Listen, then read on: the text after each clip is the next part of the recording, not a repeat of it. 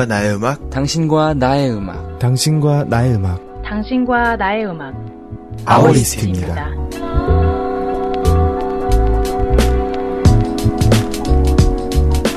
아이튠즈 팟캐스트에서 아워리스트를 검색하세요.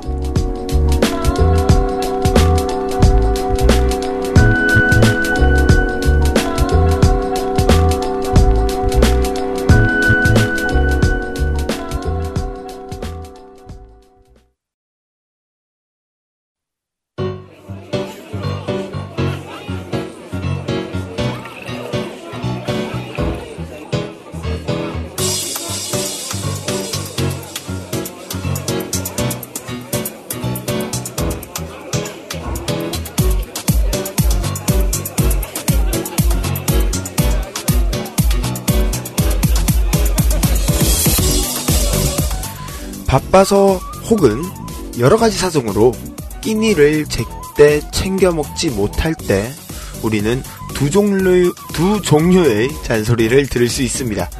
첫 번째로는 우리 아들 그래도 아침은 먹고 나가야지 걱정하는 마음 가득이신 우리 어머니의 잔소리고요. 두 번째로는 음, 야 진짜 너무한다. 내가 꼬르륵 꼬르륵 거리는데 밥 안 줄 거야. 라며 우리 위가 밥을 달라고 시위를 할 태세로 내는 꼬르륵 소리예요.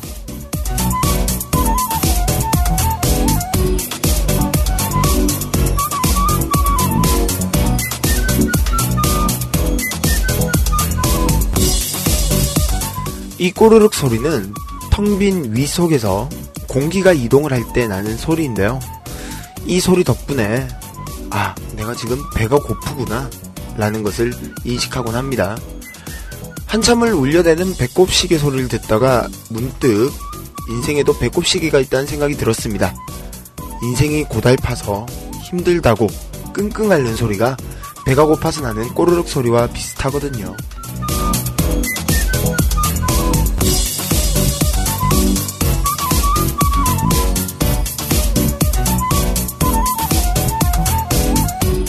꼬르륵 소리 부러워하지 마세요. 끙끙 앓는 소리도 부러워 부끄러워하지 마시고요. 여러분의 배는 채워드리지 못하지만 여러분들의 이야기 다 들어드릴게요.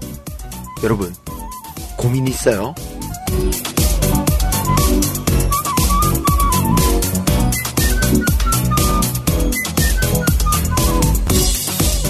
당신의 비타오백이고 싶은 당신과 함께하는 시간 이곳은 원더풀 라디오입니다.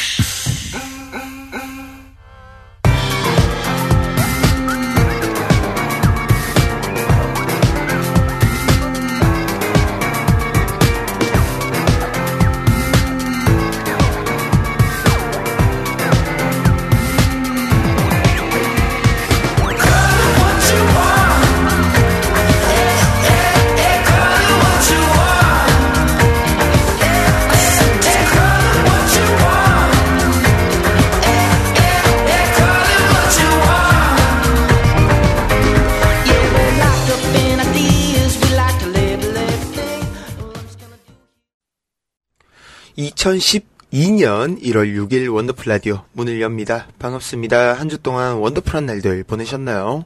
오늘 원더라 Foster the People의 노래 어, Call It What You Want To 들으셨고요. 저는 레스 제로 원입니다. 음 포스트 Foster the People은 작년인 2011년도에 첫 정규 앨범을 발매한 미국의 인디 팝 밴드인데요. 그래미 어워즈에서도 노메이, 노미네이트 되는 등 실력으로도 인정받았고요. 중독성 강한 사운드로 많은 팬들의 지지를 받는 팀입니다. 음악 좀 듣는다 하시는 분들은 다 한 번쯤 이름이나 뭐 이 팀의 노래 들어보셨을 것 같네요. 음, 제가 오늘 오프닝 멘트를 읽자마자 음, 화이트 마이너님 어째 감기 걸린 것 같은 목소리 같네요. 라고 해주십니다. 어, 감기 걸린 건 아니고요. 네. 어, 방송 중에 좀 잤어요. 네. 많이 잔 건 아니고 한 20분 정말 짧게 잤는데, 네. 고, 그것 때문에 그런가? 네. 좀 목이 살짝 잠겨 있네요. 네. 음, 배고플 때 꼬르륵 나는 소리. 어, 다른 사람이 들으면 민망하죠. 네. 어, 이 소리는 꼭 조용할 때 더 크게 나잖아요. 막, 어, 주변 사람들 막 들으라는 듯이. 이럴 때 참 얼굴 화끈거리고 그렇죠. 네. 꼬르륵 소리가 나면은 민망하니까 안 나게 하려고 막 배 막 이렇게 두들기고 보고 막 그러는데, 어, 아까 말했던 것처럼 뭐 끙끙 앓는 소리도 그렇게 숨길 필요는 없을 것 같아요. 네. 정말 힘들 때는 주변에서 얘기하는 게 더욱더 좋은, 주변에 좀 얘기를 하는 게 좀 더 좋은 방법인 것 같아요. 꼭 조언을 구하는 게 아니더라도 충분한 위로가 되거든요.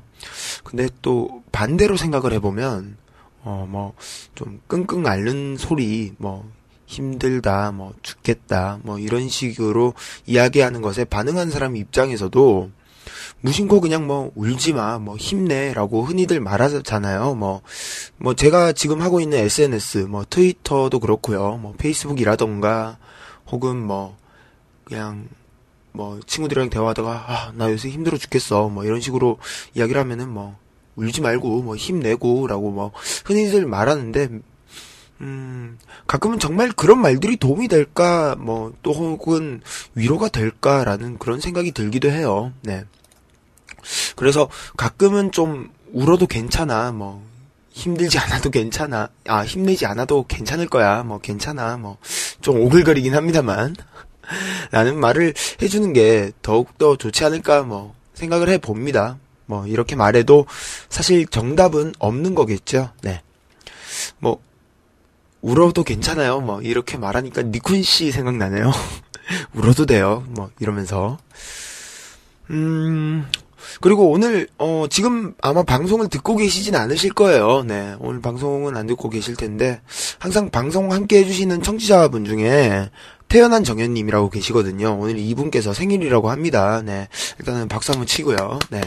노래까지 불러드리고 싶은데, 그러기에는, 어, 제 라이브 실력이 소름 돋게 못하기 때문에. 여튼 생일이시라고 합니다. 축하드리고요. 네. 미역국 드셨겠죠. 다른 분들도, 뭐, 듣고 계신 분들도 혹시 알고 계시다면은, 같이 뭐 축하 좀 해주시고 하면은 좋을 것 같습니다. 자, 2011년 1월 6일의 원더풀 라디오. 오늘은 김거성이님을 모시고 상담을 한번 진행해 볼까 해요. 여러분들의 고민 사연 미리 받아봤는데요.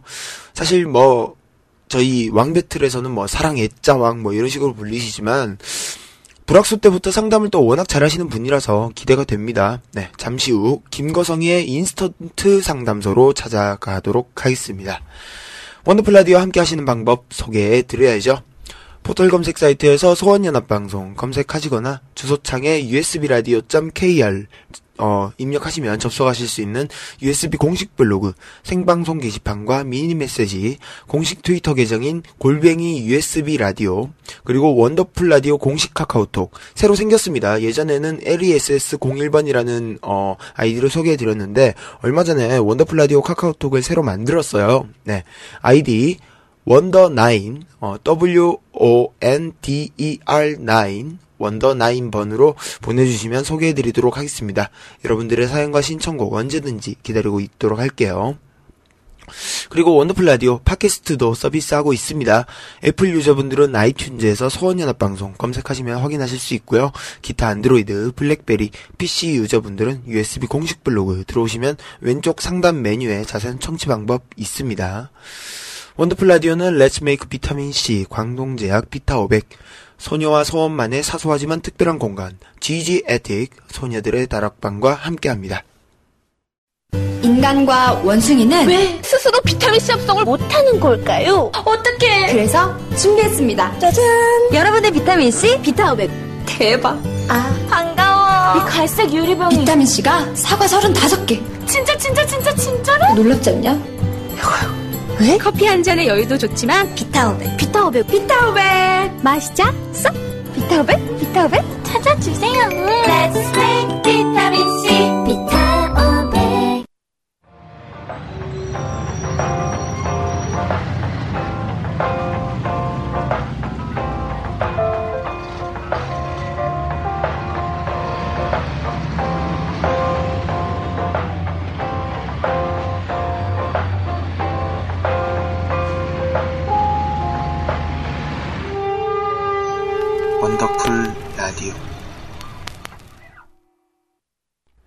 네, 광고 듣고 오셨습니다. 어, 저, 그, 제가 항상 그 스폰서 멘트 하잖아요. Let's make 비타민C 광동제약 비타오백과 함께 합니다. 이런 식으로. 어, 오늘은 다락방을 좀 함께 소개해 드렸어요. 제가 요새 저희 방송이 항상 이 팬사이트에서 게시글 하나 바뀌어서 이제 댓글로 막 이렇게 이야기를 하거든요. 그래서 오늘 함께 이야기를 해 드렸습니다. 어, 소원들의 다락방이라는 어, 소녀시대 팬 사이트에서 지금 방송 함께 해주고 계십니다. 주소창에 ggattic, ggattic.com, 어, 입력하시면은 접속하실 수 있는데요. 여기에 들어오셔서 방송 들으시면서 다른 분들과 함께 하면은 좋지 않을까 싶습니다. 어, 미니 메시지로요. 태어난 척하님. 오늘 소원 스토리팀 작가이신 돈크라이스 형님도 생일이에요. 라고 보내주셨습니다. 아, 그래요. 어, 돈크라이스 형님도 생일이시군요. 아, 이건 몰랐네요.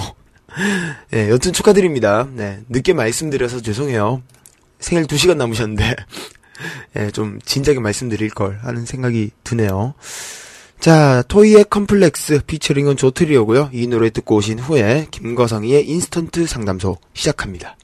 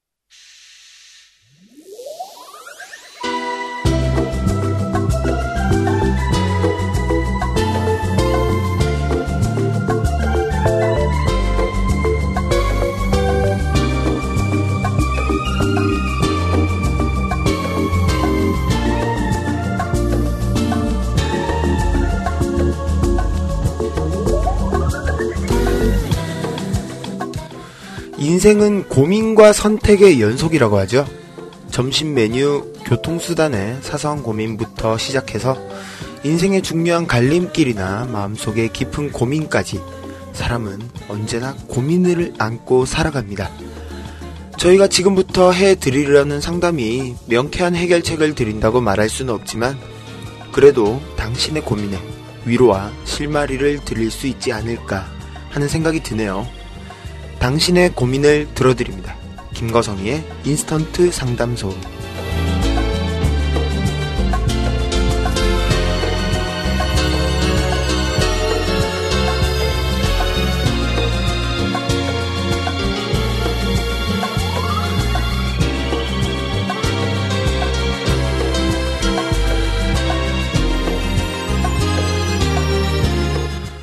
자, 오늘의 고민을 함께 해주실 분이죠. 네. 아마추어 상담 전문가. 김거성이님 나오셨습니다. 안녕하세요. 안녕하세요. 네, 반갑습니다. 오늘 목소리 굉장히 수줍수줍 하시네요. 아니, 아마추어 상담 전문가가 아니라 그냥, 그냥 아마추어거든요. 아니고. 부끄럽네요. 아, 이렇게 소개해드린 게 좀 부끄러우신가요? 아, 많이 부끄러워요. 아, 굉장히 부끄러움 타고 계십니다. 아, 예. 예, 뭐, 여튼, 거의 한 달 만에 뵈어요. 네. 어떻게 지내셨어요? 음, 그냥 지냈죠. 아워리스트라는 팟캐스트 녹음하면서 지냈는데요. 네네. 이번 주 아이돌 월드였는데 어떻게들 들으셨나 모르겠네. 저는 보셨어요? 아니, 이곳에서 홍보를 하시면, 아니, 물론 저도 아우리스트 함께하고 있습니다만. 아니, 제 방송 별로 피드가 없거든요. 아, 아니, 굉장히 인기 많으시던데요, 뭘. 에이. 아니에요. 이렇게 겸손하기까지 하십니다. 네. 오늘 어 원래 왕배틀 하는 날이에요. 사실은 왕배틀로 함께 해주시는 킬러임님과 함께 이렇게 또 선곡 배틀 야무지게 하려고 했었는데요. 오늘은 어 킬러임님이 건강상의 문제로 한 주 좀 휴가를 달라고 하셔서 휴가를 보내드렸어요. 여기 괜찮다. 아프면 휴가도 보내주고. 네, 저희는 이런 그 사람 간의 정이 넘치고 따뜻한 그런 방송이거든요. 어, 월급만 없지. 부려먹긴 제대로 부려먹으시네요. 씩씩하게 해주고. 괜찮다.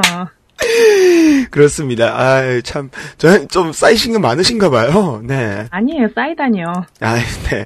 그렇습니다. 어, 여튼 그래서 좀, 어, 킬러임님께서 그래도 좀 미안하셨는지 휴가 가기 전에 음성 메시지를 좀 남겨주셨어요. 요거 좀 일단 먼저 들어보고 오시도록 하겠습니다.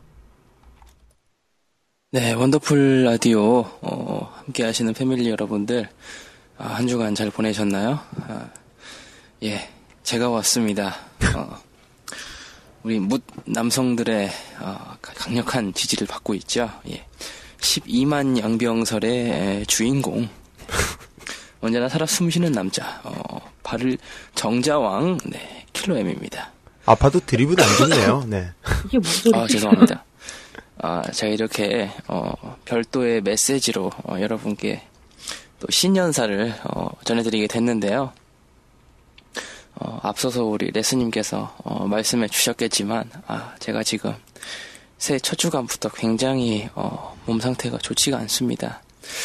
어, 지금 꽤나, 어, 지독한, 어, 독감과 더불어서, 아, 이 오한과, 어, 발열과, 어, 심각한 방전 상태다. 아, 이렇게 말씀을 좀 드려야겠네요.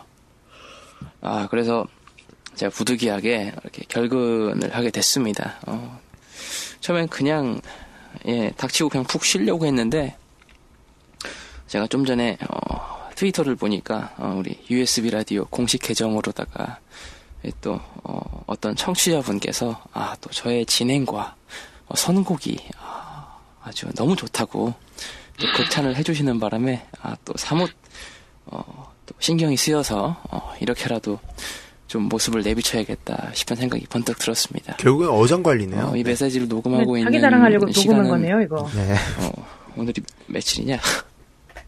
예, 1월 어, 6일 금요일 새벽 5시 46분 어, 지나고 있네요. 어, 좀 전까지 일을 마치고 어, 집에 막 돌아와서 예, 자리에 눕기 전에 이 메시지 드립니다. 어, 굉장히 졸린 목소리 여러분 듣기 싫으시죠? 네.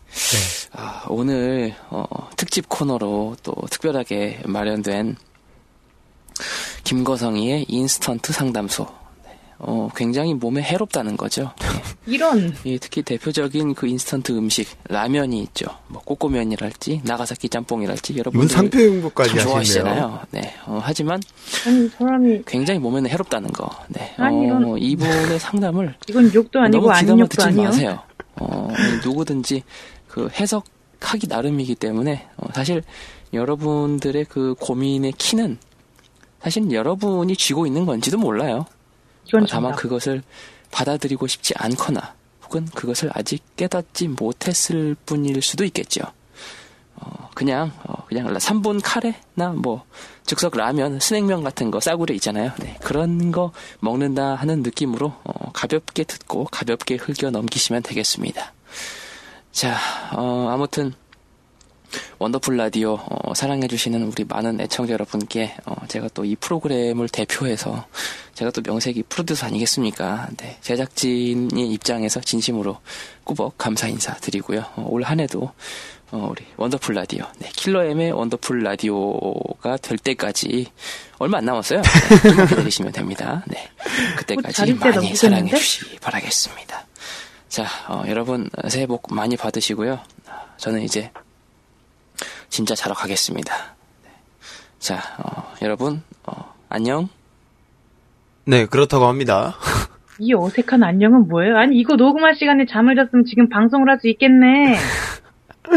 아니, 뭐, 여튼 좀, 감기가 좀 심하신 것 같아서요. 네. 몸살이 좀 심하신 것 같네요. 네. 그, 굉장히 좀, 어, 정신도 좀 몽롱하신 것 같고, 그렇습니다. 어, 그, 미리 말씀드리지만요. 인스턴트의 뜻은 그 뜻이 아닙니다. 이거 이거 확실히 해야 돼요. 인스턴트 이게 뭔지. 예, 그거는 저희가 급히 사연을 받아서 급히 해결을 했기 때문에 그래서 인스턴트인 거예요. 네. 절대 뭐 몸에 나빠서 인스턴트인 게 아닙니다. 네. 미리 말씀을 드렸고요.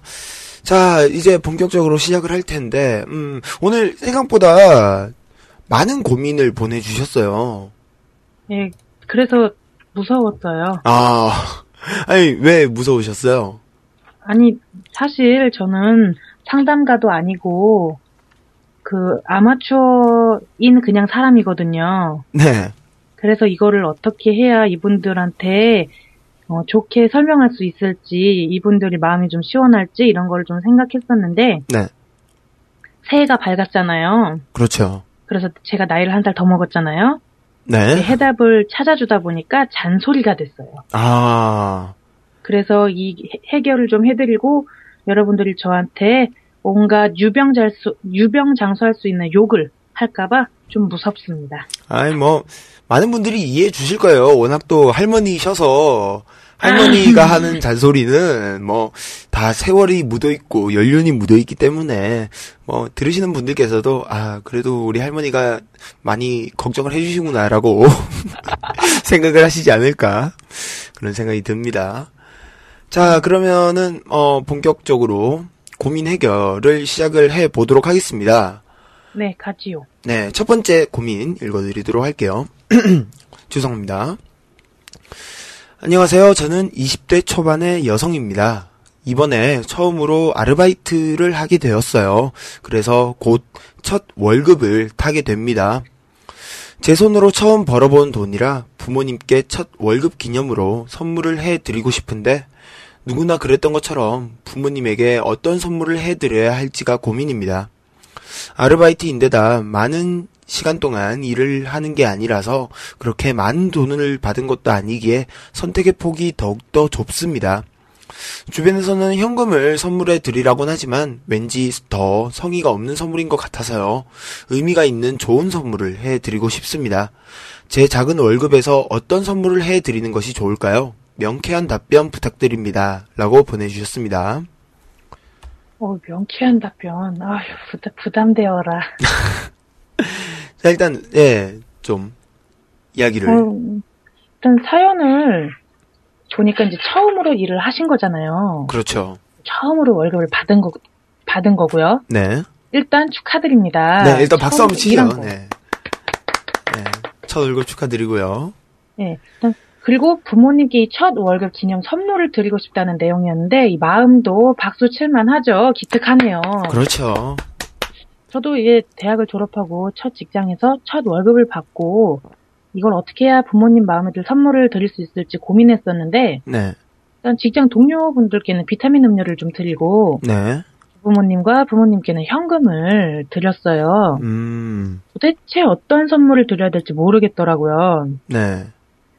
저는 참 식상하고 단순한 월급 선물을 드려서 지금까지 좀 후회가 되고 있는데 음, 사연 주신 분이 이런 후회를 똑같이 하면 안 되겠죠. 그렇죠. 애매한 것을 정해드린 애정남한테 요거 부탁할 수 있는 건데 네. 이 원더라 인스턴트 상담소에 사연 주셨으니까 요거 좋은 방법 한번 예. 마련을 해보면 좋을 것 같은데 레스님은 첫 월급 탄 거 어떻게 사용하셨어요? 부모님께 어떤 선물 드렸어요? 음, 저는 고등학교 2학년 때인가 그때 처음으로 알바를 했었는데, 일찍 하셨네요. 네. 저 같은 경우에는 좀 정말 고전적인 아이템을 사드렸어요. 내복을. 아, 훌륭한 거 해드렸네요. 네. 이게 지금 내복을 선물하는 게 좀 어찌 보면 첫 월급, 내복 이게 공식처럼 이렇게 풍속화되어 있잖아요. 그렇죠. 이게 왜 그런지를 좀 먼저 설명을 해드릴까 해요. 네.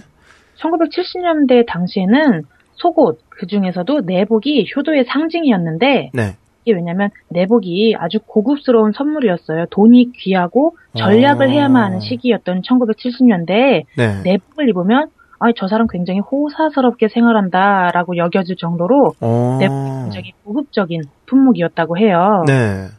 그래서 나를 위해 덜 먹고 덜 입어 입으면서 나를 키워준 부모님께 최고의 선물은 빨간 내복을 선물해 드리는 것이 이제 효도의 풍속으로 여겨진 건데요. 네. 그 당시에 내복의 값이 쌀 한 가마니 가격이었다고 합니다. 쌀 한 가만이요? 예, 쌀한 가마니 가격을 줘야 내복 하나 사는 거예요. 아, 정말 비쌌네요. 네.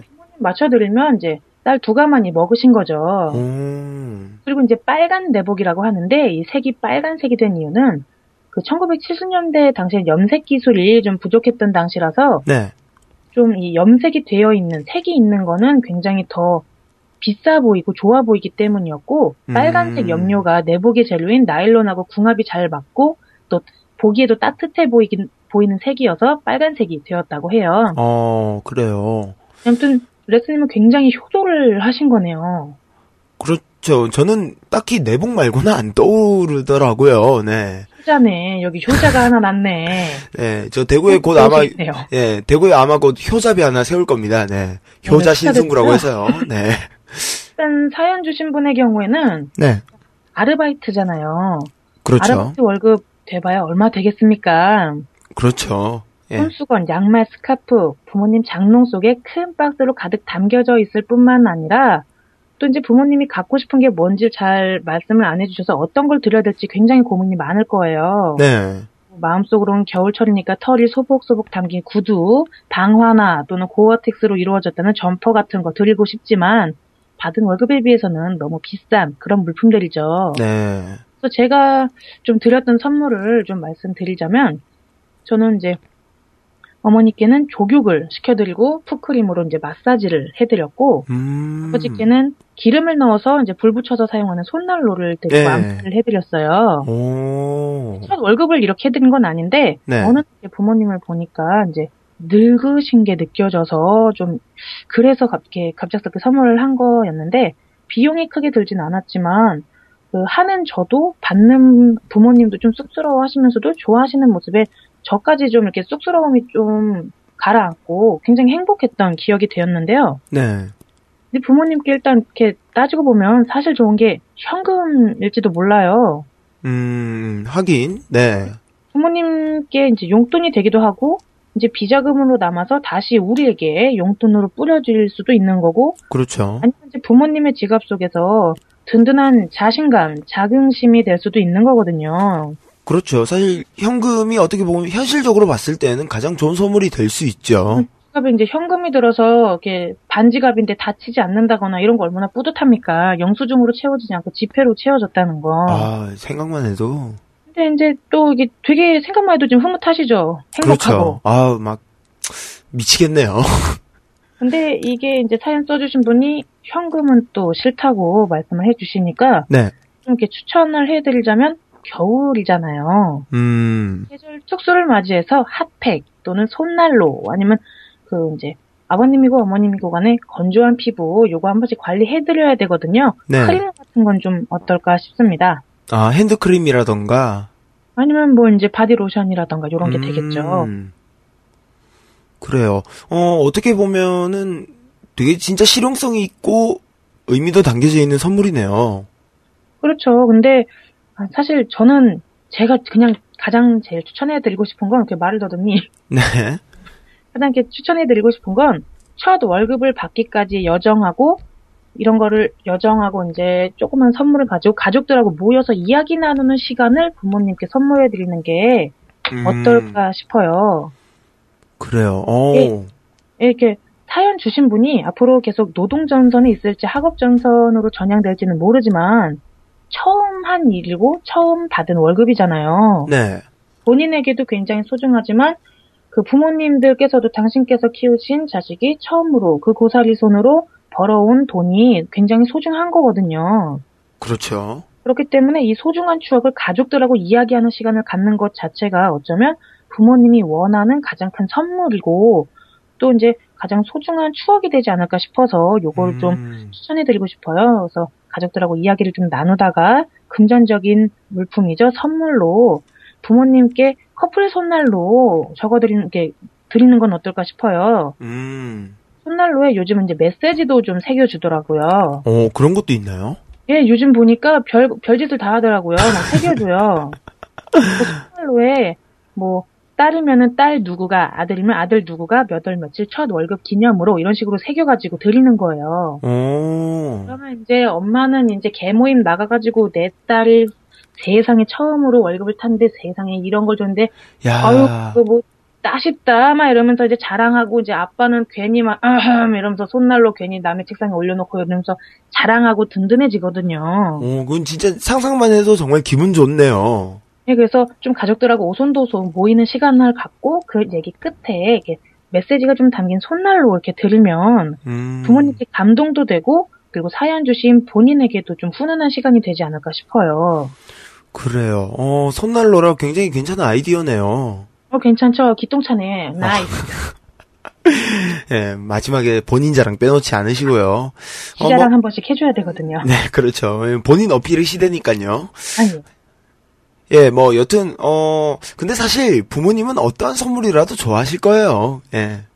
그렇죠. 뭘 뭐든 안 좋겠어. 똥만 투척하는 게 아니라면 좋아하실 거예요.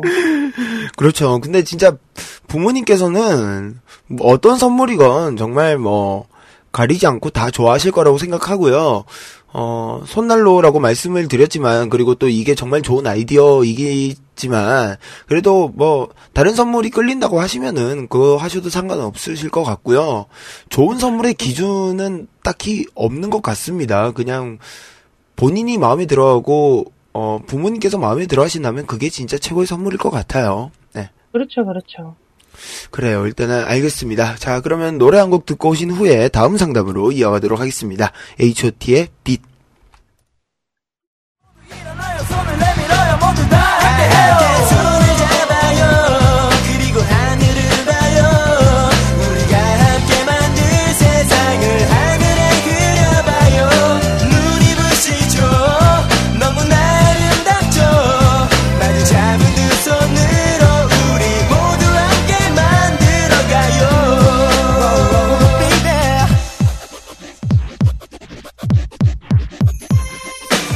어둠에 둘러싸인 세상이 그 속에 소리나는 모두들의 모습이야 우리의 마음속에 있는 믿음과 사랑이 크지 못하게 네, H.O.T의 빛 듣고 오셨습니다. 어, 가만히 들으니 노래 좋네요. 그렇네요. 진짜 노래, 어, 좀 뭔가 울컥하는 게 조금 있어요, 이 노래 보면. 아, 울컥하셨어요? 살짝요. 아, 아닌가요? 왜요? 아, 아니에요? 아, 예. 아니, 요새 또 노래 가사들 중에 이렇게 희망찬 노래 가사들이 잘 안 와닿는 것 같더라고요. 요즘 노래는 몇 곡 빼고. 아, 그래요? 네. 하긴 요즘엔 좀 옛날 게 좀 좋긴 해요. 네, 아, 참 이렇게 말하니까 둘 다 늙은이 같네요. 네, 우리 한 살씩 더 먹었잖아요. 이거 드세요. 예, 그 입 다무시고요. 자, 아, 예, 죄송해요. 네, 웅이 아버지님께서 미니 메시지로요. 두 분 새해 복 많이 받으세요. 레스님 새해는 코 먹지 마세요 라고 보내주셨습니다. 이분도 그래요. 저희에게. 네, 아, 저 이제 코 잘 안 먹어요. 에이. 이게 뭔 소리야? 이게 이게 뭐예요 지금 할머니 알는 소리도 아니고. 음. 아, 근데 웅이 아버님도 새해 복 많이 받으세요. 네, 웅이 아버지님께서도 생애, 새해 복 많이 받으시기 바라겠습니다. 자, 두 번째 고민 바로 읽어드리도록 하죠. 안녕하세요. 저는 93년생 여자입니다. 제가 빠른 93년생이라 대학은 작년에 들어갔습니다. 솔직히 전 어느 대학을 간절히 가고 싶다거나 이 과를 가고 싶다거나 뭐 이런 목표가 없었어요. 왜냐면 제가 꿈이 없었거든요. 하지만 부모님이 그래도 대학은 꼭 나와야 한다고 하셔서 말하자면 억지로 더 솔직히 말하자면 그땐 부모님 말대로 대학 가는 거 말곤 뭘 할지 다른 게 생각이 안 났어요. 그래서 가장 쉬워 보이는 공부를 덜 할 것 같은 과를 선택해서 갔습니다. 근데 이게 시간이 지나다 보니까 이건 아니다라는 생각이 자주 들게 되더라고요. 이런 마음이 들기 시작하고 나서부터는 공부도 과제도 잘 안 하게 되고 심지어 학교도 잘 안 나가게 되었습니다.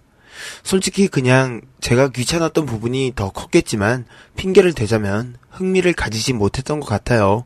내가 뭘 위해 공부를 하고 학교를 나가는지 모르는 상황이어서 그랬을지도 모릅니다. 그러다 결국 다음 학기 때 학교 수업 신청을 안 했어요. 한마디로 학교를 그만둔 거죠. 부모님과의 상의도 전혀 없었습니다.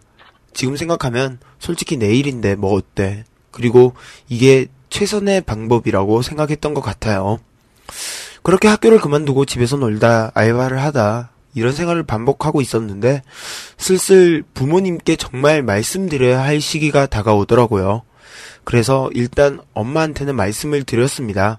지금 학교를 그만두었고 내가 지금 관심이 가는 분야가 하나도 없지만 그래도 진짜 조금이라도 더 관심이 가고 즐길 수 있을 것 같은 게 파티쉐와 작곡이라고요. 괄호 열고 그 중에서도 솔직히 전 작곡을 더 배워보고 싶습니다. 괄호 닫고 일단 엄마는 아무 말 없이 고개를 그냥 끄덕이셨습니다. 아빠는 워낙 엄하시고 무뚝뚝하신 분이라 아직 말씀을 드리지 못했고요. 하지만 제 친구들에게 고민을 말해보니 네가 무슨 작곡이냐며 이건 어렸을 때부터 하던가 아니면 타고나야 하는 거라고 인생은 너가 하고 싶은 것만 하면서 살 수 있는 게 아니라고 그리고 작곡을 배우다가 또 아니다 싶어서 그만두면 그때는 어쩔 거냐고 말하더라고요. 근데 저것도 틀린 말이 아닌 것 같습니다. 제가 진짜 작곡을 못 배우면 못 살 것 같다. 뭐 이런 것도 아니고요. 그저 다른 분야보다 조금 더 관심이 있는 것 뿐이거든요. 강한 열정이 있는 것도 아닙니다. 하지만 그래도 조금이나마 관심이 가는 걸 배워보는 게 좋지 않을까라는 생각을 하고 있습니다. 근데 말은 이렇게 해도 마음은 자꾸 불안해요. 내가 말한 부분에 난 강한 믿음이 있는 걸까 항상 고민을 하게 되고 아니면 혹시 무언가를 해내고자 하는 의지가 아예 없는 것이 아닌가 내 의지를 너무 믿지 못하는 게 아닌가 하고는 참 한심하다라고 생각할 때도 너무 많습니다. 제가 뭘 할 수 있을까요? 강한 열정도 아닌 그렇다고 큰 의지가 있지도 않은 제가 조그마한 관심을 가지고 작곡을 배워봐도 괜찮은 건가요? 라고 보내주셨습니다. 그래요. 음, 진로에 관한 고민 사연이네요. 네. 진로는 음, 제가 나이를 하나 더 먹어 그런지 잔소리로 빠질 것 같네요. 일단 사연 주신 분께 미리 사과드릴게요. 네. 제가 좀 준비는 한 게 있긴 한데 잔소리예요. 미안해요. 네. 아니, 주저하지 마세요. 네. 어차피 요건 제가 먹는 게 아니라서요. 네. 자, 자, 여튼, 네. 일단 그 사연 자체가 굉장히 길어요. 그렇죠. 상당히 긴 양의 사연을 보내주셨어요. 그긴 사연 중에 제가 굉장히 거슬려 하는 단어가 있어요. 네.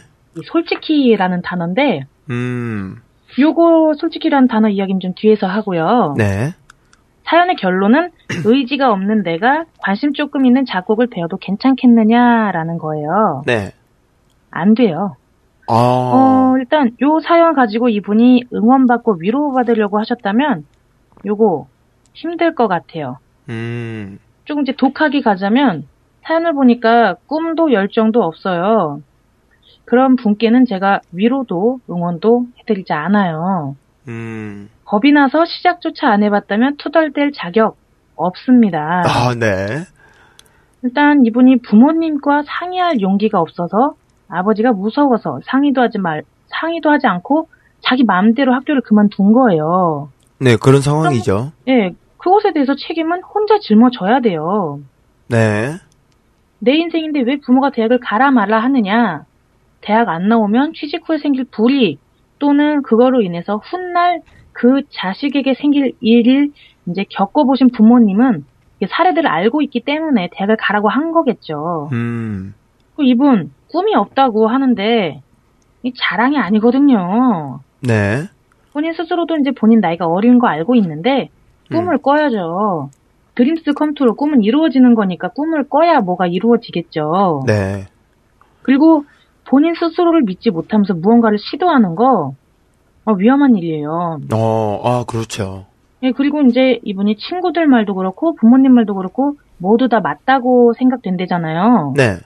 이게 왜 그러냐면 나에 대한 확신이 없기 때문이에요. 아, 그러니까 내가 이걸 얼마큼 성취해서 이런 목표를 달성할 거야라는 꿈도 나를 믿는 마음도 없으니까 음, 그래서 이 말도 맞고 저 말도 맞고 황희정승 같이 이렇게 행동하는 거예요. 아 너도 맞고 얘도 맞고 걔도 맞네. 그럼 나만 틀렸구나 이래 버리는 건데 음, 스스로를 믿지도 못하면서 조그만 관심거리는 작곡 수업 요거 음, 하지 마세요. 작심 삼일 될 거예요. 어. 왜냐면 수업 시작하자마자 엄청난 좌절을 겪을 거거든요. 왜냐면 이분이 조금 관심 있는 거지 작곡을 아시는 게 아닌 것 같아요. 네. 그럼 이 좌절을 만, 만나게 되고 그 좌절한 자신의 모습이 초라해서 또 그만 둘 거예요, 이분은. 음, 그럼 돈 낭비되죠. 그렇겠죠. 그렇기 때문에 이분은 시작을 좀 안 하셨으면 좋겠네요. 음, 음, 모두가 이제 꿈을 갖고 그 꿈을 이루기 위해서 살아가는데, 결국 이걸 꿈을 이루는 사람도 있고 비슷한 꿈을 이루거나 전혀 다르지만 그 다르기 때문에 행복함을 느끼는 사람도 있을 수 있는데, 네. 일단 그러기 위해선 내가 원하는 게 뭔지를 먼저 알아야 되는데, 이분이 지금 그걸 모르세요. 음. 원하는 게 뭔지를 알고 그것을 이루기 위해 어떤 방법으로 공부하고 어떻게 실현시킬 것인지를 부모님하고 상의를 좀 하셔야 될 것 같습니다. 어, 그래요. 근데 이제 부모님하고 이제 상의하기가 무섭죠. 그러시겠죠. 뭐 사실 네. 이거는 네. 이분만의 문제라기보다는 모든 분들께서 부모님과의 상의, 그러니까 진로에 대한 상의는 많은 분들께서 두려워하시는 문제이기도 해요. 좀 떨리긴 하죠. 네. 그리고 특히나 이분 사연에 보니까 아버지께서 이제 화만 낸다고 하시는데 화를 이렇게 버럭버럭 내신다고 하는데 네. 이거를 다르게 생각하면 아버님도 조금 이렇게 욱하시는 성, 성격이 있으시지만 네. 말하는 방식에도 이제 사연 주신 분의 말하는 방식에도 어느 정도 문제가 있다라고 진단을 내릴 수가 있어요. 음. 음, 앞뒤 안 가리고 화를 내는 사람도 논리적이고 따뜻한 어투를 사용하는 사람 앞에선 화를 내기가 굉장히 어려워집니다. 네. 웃는 낯에는 침을 뱉을 수 있는데요. 따뜻한 말에는 대응할 차가운 말이 없어요. 어. 그렇기 때문에 꾹 참고 논리적으로 말해야 해요. 근데 이제 말하다 보면 그 말하는 과정 속에서 아버님이 화를 내거나 얘기를 듣지 않으실 수 있죠.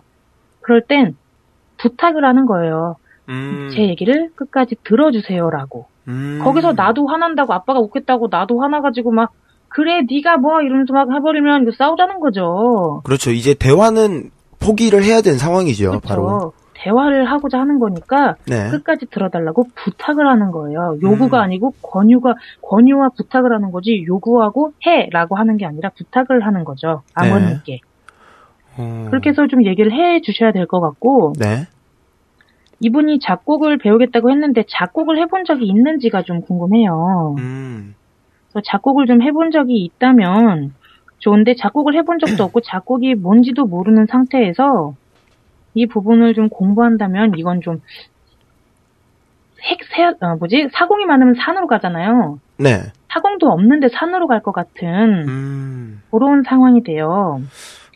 뭐 하긴 김거성이님의 말에 동감을 하는 게 저는 일단 음악 활동을 제 나름 하고 있잖아요. 취미 생활로. 네. 어, 그 이제 작곡 공부에서 가장 기반이 되는 게 화성학이라고 있어요. 이제 음에 대한 기본적인 이해나 뭐 이런 것을 이야기를 하는데 어 아우 시간이 잠시 아 시간이 벌써 어 일단 일부 마치고 제 이야기 좀 하도록 하겠습니다. 어 잠시 광고 듣고 오신 후에요. 저희는 다시 2부에서 이야기 계속 나누도록 하겠습니다. 잠시만요. 뿅.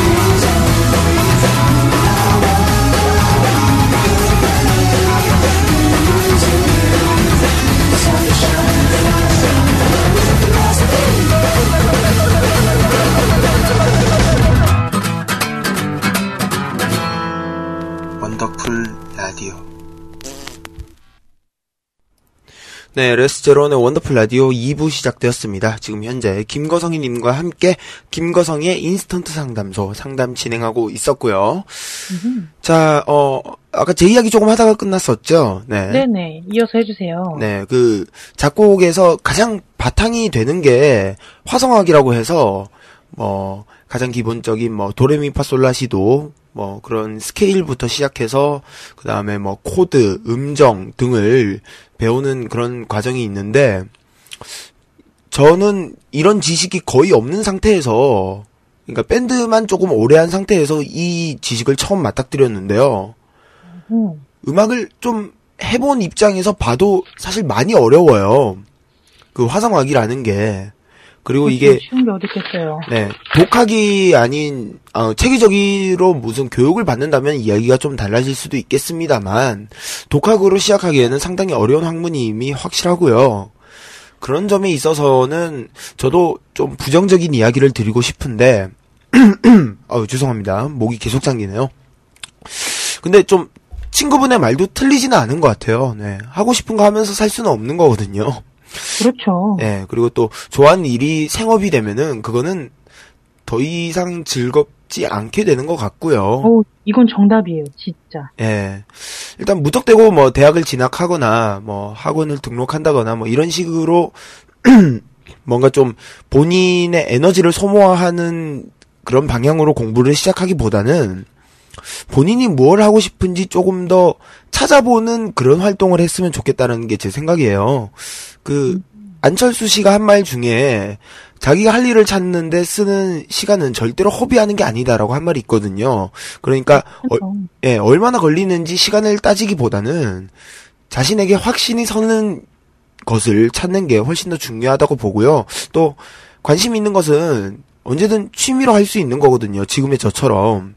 그렇죠. 예, 또 설령 자신의 생업이 본인의 꿈과는 다르다고 하더라도 그걸 또 완전히 놓고 살지는 않았으면 좋겠다라는 생각도 들고 그렇습니다. 여튼 무턱대고 어, 어떻게 보면 좀 홧김일 수도 있는 것 같아요. 지금 글 쓰신 거 보니까 음, 그저 본인의 입장이 너무 답답하고 뭐 당장에 무언가를 좀 하나를 찾 찾아야 되긴 찾아야 되는데 관심이 가는 게 작곡이어서 지금 이런 식으로 말씀을 하시는 걸 수도 있는데 어 부모님께 조금 더 말씀을 드리고 시간을 가지시면서 어 본인이 정말 하고 싶은 게 무엇인지를 찾아보는 게 중요할 것 같고 또 그만큼 많이 해보셔야 돼요. 시간을 허비하시면 안 되고 예.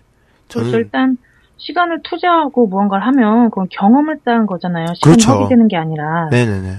근데 이 경험이란 건 나중에 술안주가 되기도 하지만 네. 인생을 걸어가는 데 있어서 굉장히 탄탄한 흙으로 거듭나고 거듭나거든요. 음. 그렇기 때문에 일을 하는 것도 중요하지만 경험을 쌓, 쌓아놓는 거 이 부분 정말 중요하다고 생각해요. 그렇죠. 여튼 그렇습니다. 어 충분한 답변이 됐을지 모르겠네요. 말을 하고 나니까 조금 어 조금 막어 잘못한 게 아닌가 하는 생각도 드는데. 근데 이분 사연에서 전체적으로 보면은 네. 어 제가 아까도 얘기했지만 네. 솔직히라는 단어가 많잖아요. 그렇죠. 이게 솔직히라는 단어가 많고 내용 자체가 무언가를 피하려는 그런 게 좀 보여요. 음, 아, 맞아요. 근데 솔직히라는 단어가 많다는 건 이게 본인에 대한 확신이 없다는 거거든요.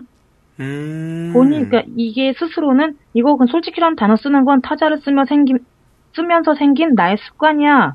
라고 말할 수 있는데 이 습관이 그 사연 주신 분을 신념 없는 사람으로 비춰보이게 할 수 있어요. 어. 근데 타인이 다, 그, 이 분을 신념 없다고 느꼈다면 결국 이분은 그런 사람이에요. 그렇죠. 남들의 비치는 모습이 자신의 모습이 될 테니까요. 예, 그렇기 때문에 일단 이분은 스스로에게 당당하고 피하려 하는 모습 대신엔 부딪혀보는, 시도해보는 그런 적극적인 자세가 필요할 것 같아요. 음. 그리고 어, 또 일단, 아, 네. 예. 먼저 말씀하세요.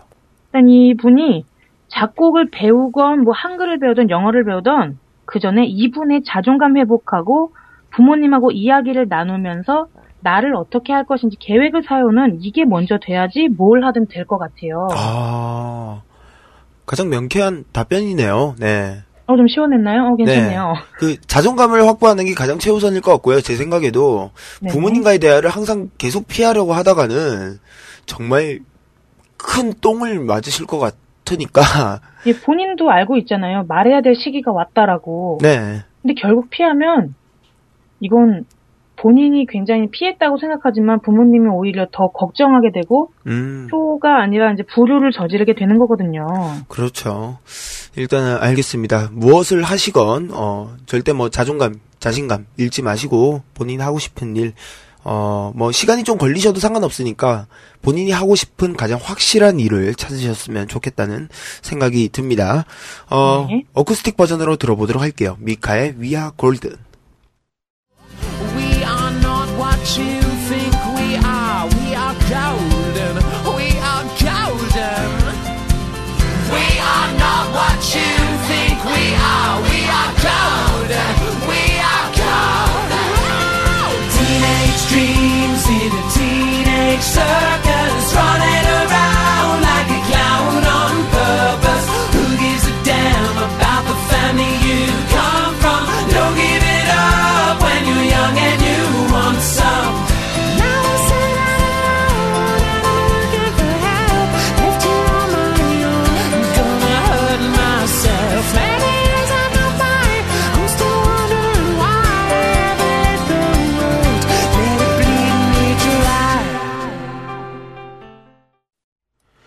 미카의 Golden 듣고 오셨습니다. 어, 다락방에서요, 음, 저도 이번에 두 번째 대입에 도전했다가 결과적으로는 실패를 거둔 입장인데, 어쩌면 저도 그냥 막연하게 명문대에 가겠다는 생각으로 공부를 한 게 아닐까라는 생각이 드네요. 그냥 저 혼자 열심히 하고 부모님과 소통을 안 한 것 같기도 하고요, 라고 보내주셨습니다. 음, 어떻게 보면 이분의 입장과 좀 비슷할 수 있겠네요. 확실한 목표가 없다는 거. 그러니까 그 사연을 미리 주신 분이나 지금 사연을 주신 분이나 네네. 공통점이 막연하다는 거죠. 그렇죠. 네. 계획이 없었어요. 음, 그러다 보니까 이걸 계획이 없다 보니 내가 이걸 할 수 있을까라는 확신이 줄어들고 확신이 없다 보니 네. 결과가 슬플 뿐이죠. 네네. 그렇기 때문에 어, 소통이 필요하다는 이유가 소통을 하기 위해선 어느 정도의 논리성을 띄워야 되잖아요. 네. 그냥 단순한 수다를 떨게, 아- 떨게 아니라면 네. 그런데 이 논리가 있으려면 어느 정도의 계획이 있어야 되고 계획을 그렇죠. 세우다 보면 구체화되거든요. 음, 그래서 누군가와 이야기를 하라는 건데 이왕이면 부모님과 하는 편이 더 좋은 방법이기 때문에 부모님과 소통하는 방법을 추천해드려요. 그렇죠. 가족이랑 이야기하는 게 어떻게 보면 가장 좋은 통로일 수도 있죠. 그리고 가족이 어찌 보면 가장 편한 상대지만 가장 어려운 상대예요. 아, 맞아요. 그래서 편한 마음으로 임할 수 있지만 이야기 주제와 결론은 가장 어렵게 내, 내야만 하는 그런 사이가 가족이에요. 음, 그렇기 때문에 가족 앞에서 이야기를 시도하기가 어렵지만 또 쉽고 쉽지만 굉장히 어려워서 계획을 구체적으로 세우게 되죠. 예를 들면 엄마한테 혼날 때 혼나지 않기 위해서 거짓말을 하나씩 하게 되는데 거짓말이 체계화되고 구체적이고 눈덩이처럼 불어나게 되는 것도 가장 편한 상대에게 배신감을 느끼게 하고 싶지 않은 실망시키고 싶지 않은 마음 때문에 그렇게 되는 거거든요. 음, 그렇기 때문에 어, 누구 누구와 소통을 하든 좋지만 일단 제일 편한 상대인 부모님과 상담하는 편이 가장 좋을 거예요. 계획을 세우기에 스스로에게. 그렇죠. 그래요. 일단은 뭐 이 이야기에 이어서 세 번째 고민도 좀 비슷한 사연이니까 일단 요거 읽고 계속 이야기를 나누도록 하겠습니다. 네. 세 번째 고민입니다. 저는 고등학교 진학을 앞둔 사람입니다. 본론부터 말하자면 학교를 어디로 정해야 할지가 고민입니다. 제가 작년부터 꿈이 미디어 관련 해서거든요. 그래서 진로도 미디어 관련한 과를 생각하고 있었는데 올해 미디어 관련해서 특성화 고등학교가 있다는 사실을 알게 되어 아버지하고 나름 알아봤습니다. 하지만 막상 알아보고 나니 특성화 고등학교와 인문계 고등학교 사이에서 꽤 고민이 됩니다. 특성화고는 제가 관심 있는 분야를 더욱더 전문적으로 배울 수 있다는 장점이 있지만 어찌되었건 엄밀히 말하면 실업계 고등학교고요. 인문계 고등학교에서 졸업 후 대학교에서 미디어 관련과에 진학을 해서 배우는 방법도 있지만 이 방법도 왠지 다른 사람들에 비해 늦을 것 같다는 불안과 죄송합니다. 불안과 함께 확신이 서지 않습니다. 어디를 가야 할지 목표를 정해야 이루기에 어떻게든 노력해 볼 텐데 이 두 갈림길에서 고민을 하고 있으니 혼란스럽습니다. 미디어 관련 특성화고로 진학해서 대학을 가는 게 더 좋을까요? 아니면 평범한 인문계고에서 대학을 가는 게 더 좋을까요? 라고 보내주셨습니다. 어, 일단 특성화고 그리고 인문계고 를 고민하는 고민이고요. 미디어 관련이라는 어느 정도의 진로는 잡혀 계신 상태예요. 네, 김거성님, 어 잠시만요. 자, 아 김거 죄송해요. 네, 음속어로 해놓고 있었어요. 이 사람이 지금 아니 그 종이 넘기는 소리 때문에 제가 아, 아, 잠깐 이렇게 음속을 해놨었는데 그 사연이 제가 프린트를 좀 했는데 아. 아. 지금 이렇게 종이 세 장이 사연 3번이 좀 이렇게 조금 조금 잘려 있어가지고 음. 요거 좀 뒤적이는 동안 좀 방해될까봐 잠깐 음속을 한 게 아니 뭐 이런 결과를 가져왔네요. 일단 죄송해요. 아, 아닙니다. 종이 소리 나도 괜찮아요. 진짜로. 아 괜찮아요? 예, 더욱더 어, 그러면- 지적으로 보이고. 아 예 그럼 좀 부담 있게 한번 계속 종이 넘겨가면서 읽을게요. 네. 일단 그 학교를 정하는 게 엄청난 스트레스잖아요. 모든 대한민국 청소년이라면 이놈의 학교 때문에 원형 탈모 생기고 이러고 있는데 네. 일단 사연 주신 분은 어, 앞선 분들과 다르게 진로가 정해져 있는 분이죠. 그렇죠. 이 두 분에 비해서는 굉장히 행복한 순간인데 음. 특성화 고등학교와 인문계열 고등학교 이 두 학교의 차이가 굉장히 큽니다. 그렇죠. 특성화 고등학교의 경우에는 대학 진학을 위한 수업의 수가 적게 되고 인문계열 고등학교는 이 사연 보내주신 분의 관심사인 미디어 관련 과목을 배울 수가 없죠. 음. 근데 그 공부가 취미가 없어서 아, 공부에 취미가 없어서 공부를 하지 않는다면 인문계를 가든지 어딜 가든지 대학 진학은 할 수가 없게 되고요. 네. 대학 진학이 불가능하니까 그럴 바에는 특성화 고등학교에 진학해서 전문적인 기술을 배워서 취직을 하는 편이 나을 거고요. 음. 그런데 이분은 목표가 대학 진학이란 말이에요. 그렇죠. 그러면 대학 진학이 목표니까 저는 인문계 고등학교에 가서 관심 분야 있고 대학 진학에만 몰두하라고 말씀드리고 싶어요. 음. 이분이 미디어 관련 기술을 배워서 취직하는 게 목표가 아니라 대학을 갈 거잖아요. 네. 그러면 대학 가기 조금이라도 수월한 인문계열 고등학교를 추천해 드리는데 음. 뭐 인문계열 가기엔 난 미디어를 포기할 수 없어 라고 한다면 특성화 고등학교를 가야겠죠. 네. 이게 좀 계속 답이 이랬다 저랬다 뭐 적분을 구하는 부분 미적분을 하면 돼뭐 이런 식으로 말하는 것처럼 음. 참 말장난이에요. 이놈의 학교가. 네. 음, 근데 특성화 고등학교를 가도 진학반하고 취직반으로 나뉘기 때문에 진학반에 가면 인문계열 고등학교처럼 곧 음. 대학을 가는데 도움을 받을 수 있어요. 음. 근데 음, 사연 자체에서 네. 특성화 고등학교로 진학해서 대학을 갈까요? 인문계 고등학교로 진학해서 대학을 갈까요? 라고 물었는데 네. 뭐로 가도 대학만 가면 되는 거 아니에요, 지금? 뭐 그렇게 볼 수도 있죠. 그럼 고등학교를 어딜 가든 상관없는 거 아니에요? 음. 뭐로 가도 대학만 가면 된다는 게 지금 사연이잖아요. 근데 어. 제 생각은 조금 어떻냐면은 그러니까 네. 제 주위에 특성화고로 진학한 그 동생이 있어요. 저희 밴드 막내가 특성화고로 갔었거든요. 게임 프로그래밍 관련해서. 어, 네. 어, 그래서 그 친구에게 한번 물어봤어요. 네가 생각하기엔 어떻느냐라고 하니까 어, 특성화고를 추천하긴 하는데 하지만 전제 조건이 붙는다고 합니다. 노력할 자신이 없다거나 이 진로 자체에 대한 고민을 하고 있다면은 비추천을 한대요.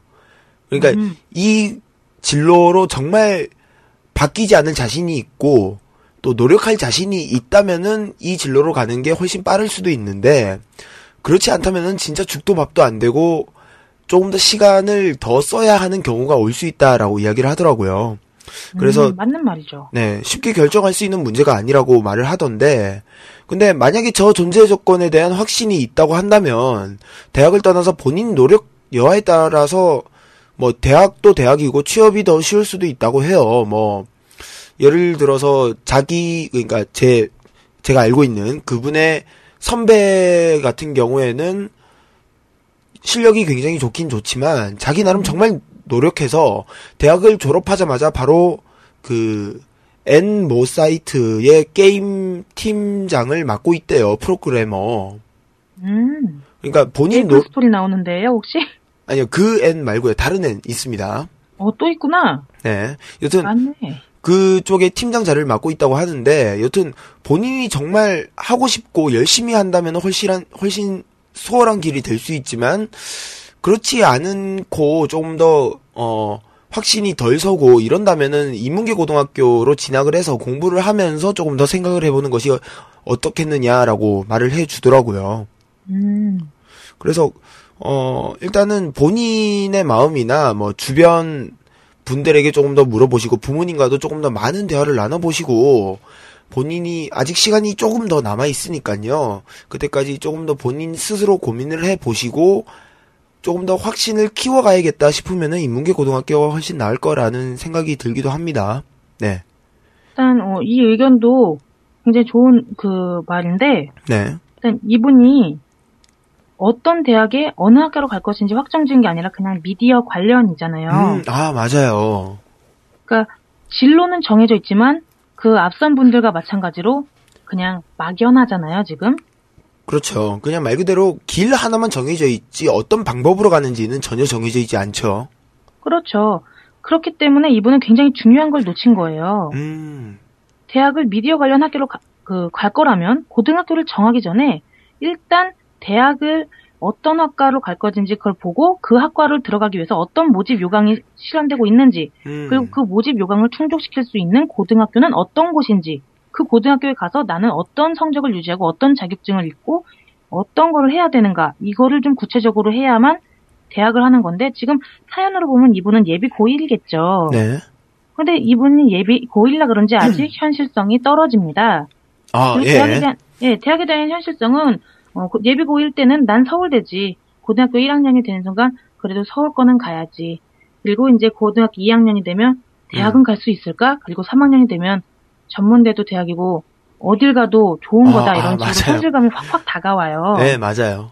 근데 이분이 아직 예비 고1이다 보니까 그냥 막연하게 단, 단순하게 대학이라고만 목표를 잡아두신 것 같은데 음. 일단 어, 제가 이분께 할 수 말할 수 있는 건 어디 고등학교를 가든지 대학은 갈 수 있습니다. 특성화 고등학교, 실업계열 고등학교, 뭐 인문계열 고등학교 어딜 가도 대학은 갈 수 있어요. 네. 하지만 이분이 말한 미디어 관련 학과가 있는 대학교를 갈 거라면 아주 큰 걸 놓치고 있기 때문에 확실한 목표인 학과, 학교를 좀 세우고 그 학교에 다가갈 수 있게 구체적으로 나는 어디 고등학교를 가서 어떤 공부를 할 거고 그 고등학교 내에서 어떤 실습을 해보고 어떤 인맥을 쌓을 거고 이런 식으로 구체적인 계획을 세워야 될 것 같습니다. 음.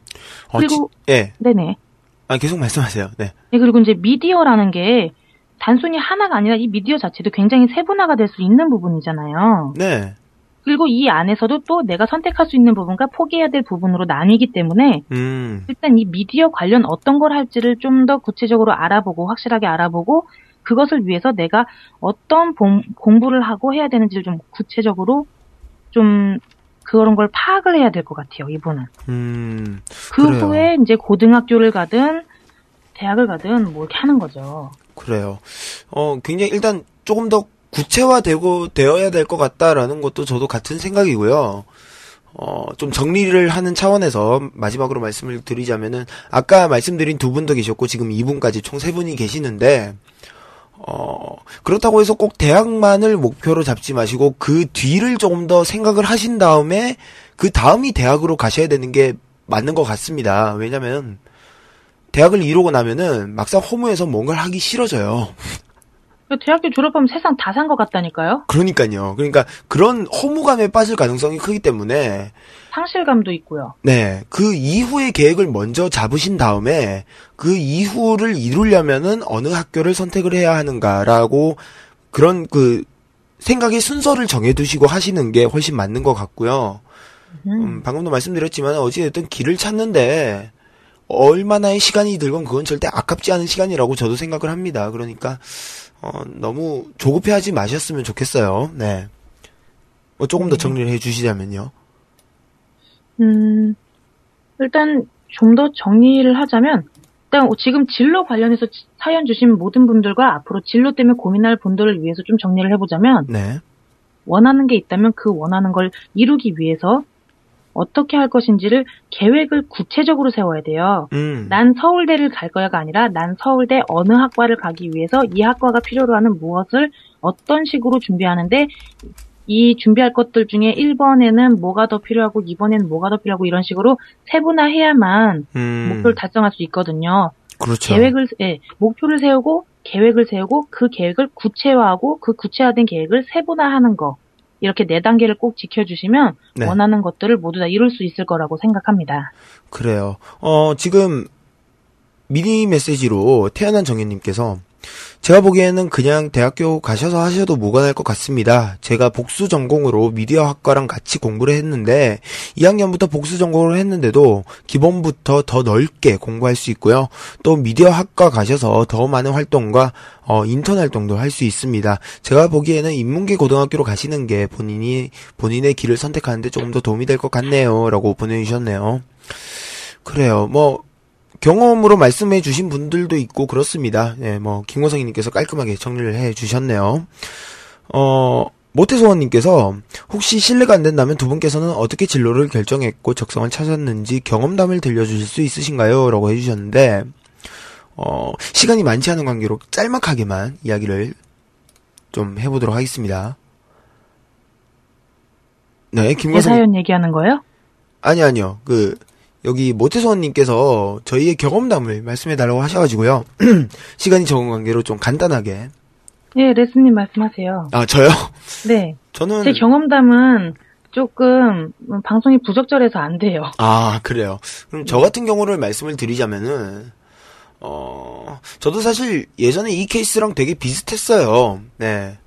어 뭘 해야 될지를 모르겠고 관심이 가는 것은 많은데 막상 거기에서 정확하게 뭘 하나 꼬집어서 정할 수가 없는 상황이었어요. 현실적인 문제여서도 그렇고. 어, 그래서 대부분 그거는 뭐 나중에 조금 더 잘 되면 취미로 하자라고 전부 다 미뤄둔 상태예요. 그래서 이제 당장에 내가 밥을 벌어 먹으면서 할 수 있는 일이 뭐가 있을까라고 생각을 했는데 없어서 여느 남자들이 그렇듯 일단 군대를 다녀옵니다. 아하. 예. 근데 군대를 다녀오게 되면은 뭔가 좀 생각이 바뀌긴 확실히 바뀌어요. 아, 내가 무언가를 진짜 빨리 찾아야겠구나. 내가 조금이라도 늘어져 있고 시간을 지체한다면은 정말 앞으로 내가 조금 더 고생을 하겠구나라는 생각이 들어서 그렇게 일단은 뭐 당생에 이그 목구멍이 포도청이니까요. 일을 하면서 아, 네. 그때 이제 제가 팬 활동을 시작을 했고요.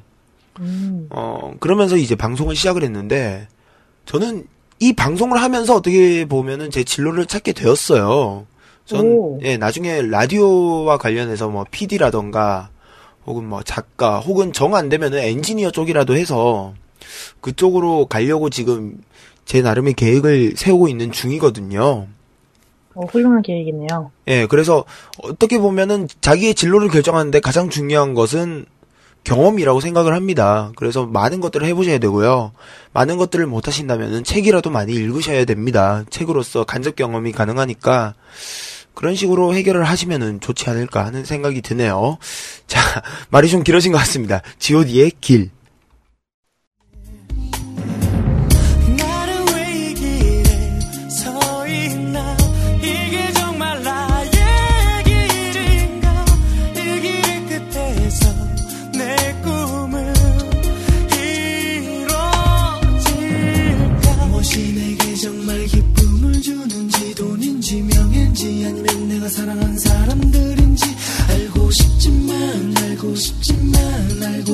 알고 싶지만 아직도 답을 내릴 수 없네 자신 있게 나의 길이라고 말하고 싶고 그렇게 믿고 돌아보지 않고 후회도 하지 않고 걷고 싶지만 걷고 싶지만 걷고 싶지만 아직도 나는 자신이 없네 네, G.O.D의 길 듣고 오셨고요. 음, 킬러임님께서 트위터로 본인의 경험담 또 이야기를 해주십니다. 저는 애초 생각이 국사학과 진학이라서 음, 학과 관련 내신만 챙겼었는데 마침 그 부분만 보는 학교가 있어서 진학이 어렵진 않았습니다. 물론 지금은 방송을 천직이라고 여기지만 일단 대학까지 생각해 보시는 게 좋을 듯합니다라고 해주셨어요. 이런 식으로 계획을 잡는 게 중요하다는 거죠. 그러니까. 그러니까 일단 어딘가에 그 진학을 했고 했더라도 나중에 원하는 게 뭔지 알게 되면 충분히 변경 가능해요. 조급해하지 말고요. 꼭 이제 내가 특성화 고등학교를 갔다고 해서 그 특성에 특성화된 것에 대해서 끝까지 갖고 가야 되는 게 아니거든요. 네네. 하다가 아니다 싶으면 때려치고 딴 거 하면 돼요. 음 맞아요. 아, 네. 마음 불편하지 말고요. 그것 때문에 스트레스 스트레스 받지 말고 마음을 여유 있게 먹고 그 다음에 구체적인 계획과 목표를 세워서 그 길로 한번 걸어가 보시기를 일단 부딪혀 보기를 권장해 드릴게요. 예, 남들이랑 늦는다, 남들보다 늦는다고 해서 진짜 늦는 게 아니에요. 예, 본인의 인생은 본인이 챙기는 것이기 때문에. 결국은 자기만의 속도가 있어요. 그렇죠. 빠르든. 아, 명언이네요. 네. 아따 하나 했다잉. 안 그래도 들리다택님 트위터에서 고민 상담 시원시원하다라고 보내주셨거든요. 저보고 시원하다는 거예요? 레스님 보고 시원하다는 거예요? 당연히 김고성이님이죠. 아 그래요? 아싸. 잘한다. 네, 이렇게 아이 같은 면도 계십니다. 자, 네 번째 고민 만나보도록 하죠. 안녕하세요. 용기를 내어 고민 상담을 드립니다. 저의 고민은 트위터에서 언팔로우나 블락을 당하는 건데요. 트위터에서 많은 사람과 대화를 하게 되면은 가끔 저를 친구에서 빼는 언팔로우나 아예 차단을 하는 블락을 당하는 경우가 종종 있습니다. 어, 물론 트위터라는 것이 자체가, 어, 본인의, 본인의, 본인이 관계에 대해 선택할 수 있는 자유도가 높고, 그걸 존중해야 한다는 걸 알고 있지만, 그래도 나름 대화도 나누었던 분들이 언팔이나 블락을 하게 되면은 너무나도 서운합니다. 무엇보다도 제가 무엇을 잘못했는지 그 이유를 모르겠다는 점이 가장 저를 힘들게 하네요. 이런 상황을 아예 막을 수 있는 방법은 없을까요? 만약에 없다면 제가 어떤 생각과 마음을 가지고 트위터를 해야 하는 것일까요? 라고 보내주셨습니다. 일단 요 사연 주신 분은 저랑 팔로우 관계가 아니기를 조금 바래야 될 것 같아요. 아, 예. 예, 제가 트위터도 현재 비공개 계정이고, 네. 그리고 저는 언파라고 블락 굉장히 쉽게 잘하거든요. 이게 좀 트위터가 개인의 공간이긴 하지만, 네네네. 그 상대방이 욕설이 심하거나 사용의 빈도가 높고, 건방지고, 허세가 강하다면 제가 그냥 경고 없이 바로바로 언파라고 블락을 먹이거나 스팸을 먹이기도 하거든요. 그렇죠. 그 트위터 안에서의 명언이 있잖아요. 본인의 타임라인은 본인이 만드는 것이다라고. 그렇죠. 그래서 그러다 보니까 어, 쉽게 받아들 그 follow를 맺지 못하게 그 protect를 걸어놓은 것도 있지만 네네. 어, 몇 없어요. 제가 follow 된 분이 한 50명 되나 그런데 이 부분도 또 언제 갑자기 10명으로 줄어들지 모르는 거거든요. 음. 근데 이렇게 제가 막 해놓고 제가 막상 다른 사람한테 언팔 당하잖아요. 그러면은 막 네가 나 뭔데 날 내쳐 막 이러면서 막 서운한 거 있잖아요. 막 괜히 섭섭하고 맞아요. 진짜로. 들고. 예, 예. 근데 일단 언팔이라는 것 자체가 그 언팔 당한 사람이 잘못을 했다기보다는 언팔 한 사람이 무언가가 이제 이유가 있기 때문이겠죠. 그렇겠죠. 이유 없이 그러지는 않으시겠죠. 예, 그 사람 자체에 굉장히 지극적인 어? 개인적인 사정으로 이제 언팔 한 거란 말이죠. 네. 그렇기 때문에 상처 안 받았으면 좋겠어요. 음. 왜냐면 요거 이제 트위터 전 세계 사람들이 이용하는데 어, 전 세계 사람이 모두 친구예요. 이- 한 사람이 나를 언팔했다고 상처받지 말고 딴 사람이랑 친구하면 돼요. 음, 맞아요. 그리고 또 이제 막 누- 내가 말 썼는데 누가 날 받아쳐주지 않는다라고 이렇게 생각해서 괜히 섭섭할 때 있는데 네. 그거 섭섭해하지 마세요. 저도 맨날 뭐 올리고 이러는데 다들 쓰잘데기 없는 글이라고 여겨서 맨날 버려지거든요. 네. 그리고 상처받지 마세요. 그리고 음. 뭐 이렇게 고립된 것 같은 기분, 나 혹시 왕따 아니야? 막 이런 거 아니에요. 다 남들 보고 있는데 대- 마땅히 대꾸할 말이 없는 거예요, 사실. 아, 맞아요. 네. 막 혼자 감성에 젖어서 막 점점점 막 이렇게 해가면서 글 쓰면 저거 뭐 어떻게 하라고 뭐 지울 수 있는 것도 아니고 뭐 댓글을 댓글놀이 할 수 있는 것도 아니고 음. 마땅히 대응할 만한 반응할 그 리액션 할 게 없어서 그런 거니까 네. 상처받지 않으셨으면 좋겠어요. 어, 그래요. 사실 이 고민은 트위터를 하시는 분이라면 누구나 한 번쯤 이런 경우 겪게 되고 고민하게 되잖아요. 맨날 아침에 제가 출근하기 전에 컴퓨터 키면은 레스님이 밤새 혼자 아무도 데리고 안 하는데 혼자 타임라인을 이렇게 도배하고 있더라고요. 그래서 얘는 도대체 뭐 하는 애인가 잠이나 잘 것이지 이러면서 이렇게 보긴 하는데 언팔하지 마세요. 네. 예, 이- 아니 연팔은 안 하는데 이런 분도 있어요. 데리고 아무도 안 하는데 혼자 타임라인이라 혼자 연속으로 막 차, 채워 가끔 막 소시봇 하나가 튀어나와 있고 네. 막 이러긴 하는데 이런 사람도 있어요. 그러니까 지금 사연 주신 분이 이렇게 막 사람들이 언팔했다 내 말에 대답이 없다 상처받을 게 하나도 없어요. 맞아요. 네. 그리고 이제 사연 주신 사연을 주신 분이 이제 너무나 여린 마음을 가지고 있기 때문에 음. 조그만 상처들을 계속 이제 받고 있는 것 같은데 네네. 큰 상처보다는 조그만 상처가 아물기도 힘들고 되게 오래 아픈 거 아시죠? 네, 어, 네. 근데 요거 때문에 이런 트위터 나부랭이 때문에 요거 아파하면 안 돼요. 음. 이게 뭐 언팔 당하면 속상하고 서운하고 배신감도 드는데 이거 모두 다 상처로 가져가기에는 본인만 힘들어요.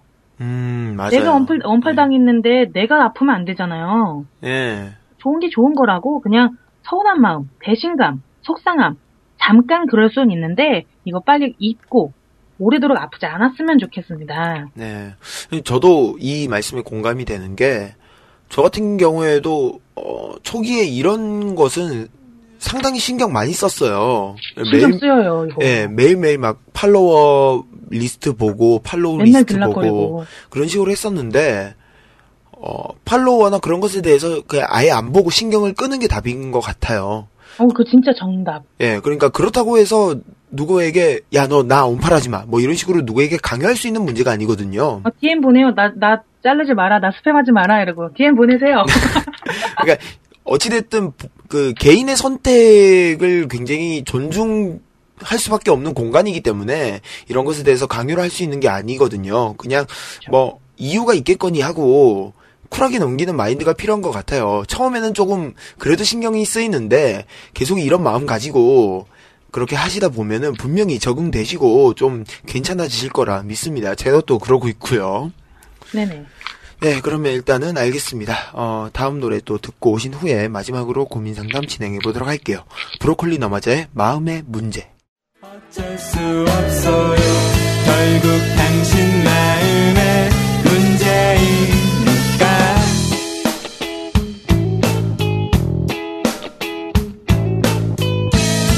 결국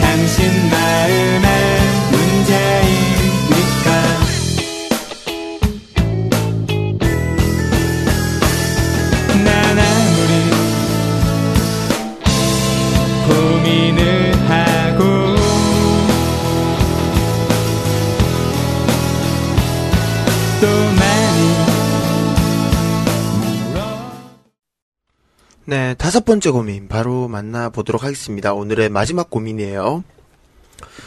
암담한 제 미래 어떻게 해야 할까요? 지금은 휴학하고 아르바이트를 하고 있는 알바생입니다. 다가오는 봄에 복학을 할 예정인데 미래에 대한 아무런 준비가 되어 있지 않아요. 물론 이렇게 이야기해드리면 아무것도 준비 안 한 너 잘못이지. 나보고 어쩌라고. 이렇게 반문하실지도 모르겠지만 사실 전 오래전부터 무기력증에 빠져 있었습니다. 대학교 1학년과 2학년, 남들은 다 미래를 위해 자격증을 따려고 이거 배우고 저거 배우고 할 때 저는 아무것도 손을 대지 못하고 있었어요. 물론 제가 좋아하고 관심이 있었기에 이 학과를 선택한 것이었지만 생각보다 나오지 않은 학점과 치열한 경쟁에 제 자신이 질렸나 봅니다. 자연히 무기력증에 빠져 아무것도 해야 할 의욕도 없고 그렇게 시간만 보내다 3학년이 되었고 다 전공을 해야만 졸업이 가능한 과 특성상 복수 전공을 선택했는데요. 저에게 많은 도움은 됩니다만 주전공보다 성적이 더 안 나와서 걱정입니다. 집안 사정상 어쩔 수 없이 1년 휴학을 하게 되었지만 사실 제 미래에 대한 생각을 하는 시간을 갖고자 한 것도 휴학의 이유였어요. 근데 지금까지 무언가 해놓은 게 없네요. 3월까지 얼마 시간도 안 남았고 복학하면 4학년인데 사회생으로 나아갈 시간도 얼마 되지 않았는데 답답합니다. 그나마 나아진 것이라고는 하나 하고 싶은 게 생겼다는 겁니다. 여행 관련된 쪽으로 일을 해보고 싶어요. 관광 통역 안내사, 그러니까 흔히 우리가 말하는 가이드, 중국어를 해보고 싶어요. 근데 중국어에 대해 하나도 몰라서 학원을 가야 할 것 같은데 졸업하고 관광 통역 안내사 공부를 시작하게 되면은 너무 늦지 않을까 걱정되네요. 남들처럼 졸업하고 취업 바로 해서 부모님 눈치 덜 보는 게 바른 길 같긴 한데 암담한 제 미래 어떻게 해야 할까요? 라고 보내주셨습니다. 이도저도 아니고 준비도 되어 있지 않다. 네, 밭에 뿌린 씨앗이 없으면 추수할 열매도 없죠. 그렇죠. 무기력증에 빠져 있다는 걸 알면 헤어나와야죠. 언제까지고 무기력할 수 없으니까요. 네, 남들 다 하는 거 나는 하지 못했다. 하지 못한 게 아니라 안 한 거죠. 네, 그리고 또 치열한 경쟁을 하는 모습, 내 모습에 질렸다. 근데 그 질린 본인의 모습이 결국 사연 주신 분의 모습이에요. 인정해야 돼요. 음, 그리고 미래에 대한 시간을 갖고 싶어서 휴학을 했지만 미래를 다독일 시간도 이룬 것도 없다. 아마 시간을 더 줘도 얻을 수 없을 거예요. 음, 그리고 중국어 가이드 해보고 싶다고 하셨는데 중국을 여행하는 분들의 이제 가이드 하고 싶다고 하셨는데 여행은 다녀보셨나요? 가이드를 대동한 여행? 뭐 이분이 어땠는지는 모르지만 이거 그냥 뭐 드라마 같은 거 보다가 갑자기 생각난 건 아닌가 싶습니다. 음. 중국어를 배우기 위해 학원을 간다고 했는데 네. 이분이 지금 늦었다고 생각된다고 하는데 늦었다는 생각이 들면 정말 늦은 거 음. 박명수 씨가 말해서 모두 다 알 거예요. 늦었다고 생각할 때가 정말 늦은 거다. 네. 그리고 또 이제 부모님 눈치를 덜 보기 위해서 졸업하고 취업을 바로 하고 싶다고 하는데 학생인 지금도 눈치밥을 충분히 먹고 계신 걸로 보입니다. 네. 이분 지금 여기까지 듣고 암담하고 깜깜하고 갑갑하고 답답할 거예요. 음. 어떻게 해야 될지 모르겠고 고민해달라고 했는데 약이나 오르고 지금 화나고 좀 열받을 텐데 좀 제가 이렇게 깐죽거리는 거 되게 얄밉잖아요. 네. 분께서 꼭 가이드로 성공을 해서 제가 중국 갈 때 가이드로 함께 가서 중국 빈민가에 저를 버리고 오는 걸로 오늘의 억울함을 좀 되갚을 수 있을 것 같습니다. 네. 아니 이, 이분 지금 보면은 된 게 하나도 없대요. 음. 근데 이 암담한 내 그 미래 어떡하죠? 이래 버리는데 그러게 어떻게 해. 저런 쯧쯧 하고 끝낼 수 있는 게 아니잖아요. 네네. 저 역시도 제가 미래에 대한 준비 없이 대학교가 졸업을 하게 됐고 음. 그리고 너무도 고마운 기회를 만나서 첫 직장에 취직을 했고 지금은 그 회사에 있진 않지만 다른 곳에서 근로를 계속하고 있어요. 네. 제가 원했던 길은 아니고 꿈꿔온 그런 미래의 장래 희망은 아니었지만 그 제가 꿈꿨던 비슷한 일을 하고 있다는 것에서 제가 하루하루 굉장히 행복해하며 보내고 있는데요. 네.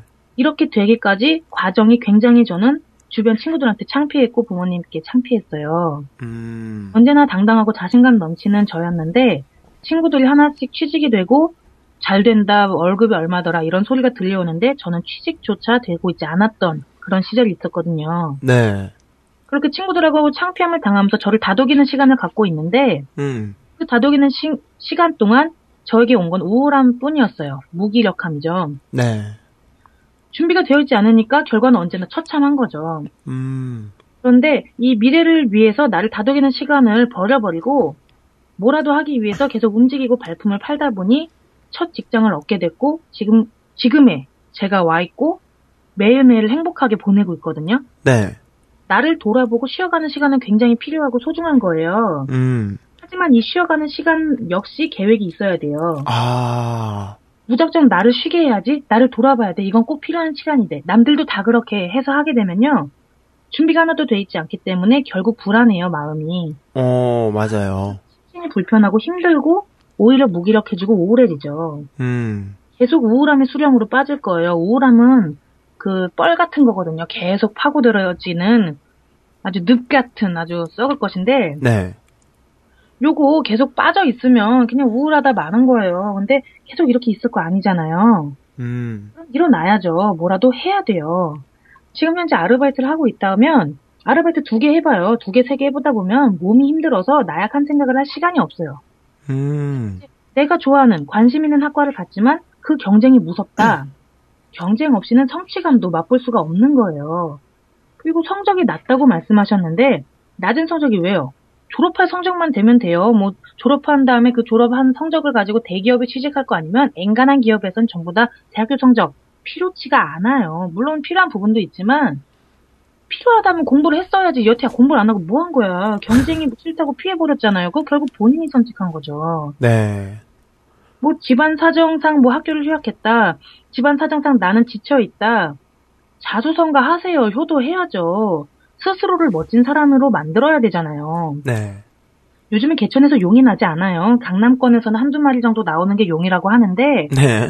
아니어도 뱀은 돼야죠. 뱀이 안 되면 지렁이라도 돼서 꿈틀대고 나는 살아있다. 나는 죽지 않았다라고 외쳐야죠. 음. 부모님 눈치 때문에 졸업 후에 사회에 나간다 이게 아니라 나를 위해서 사회에 진출하고 내 길을 걷는다라고 생각을 좀 바꾸셔야 될 것 같아요. 네.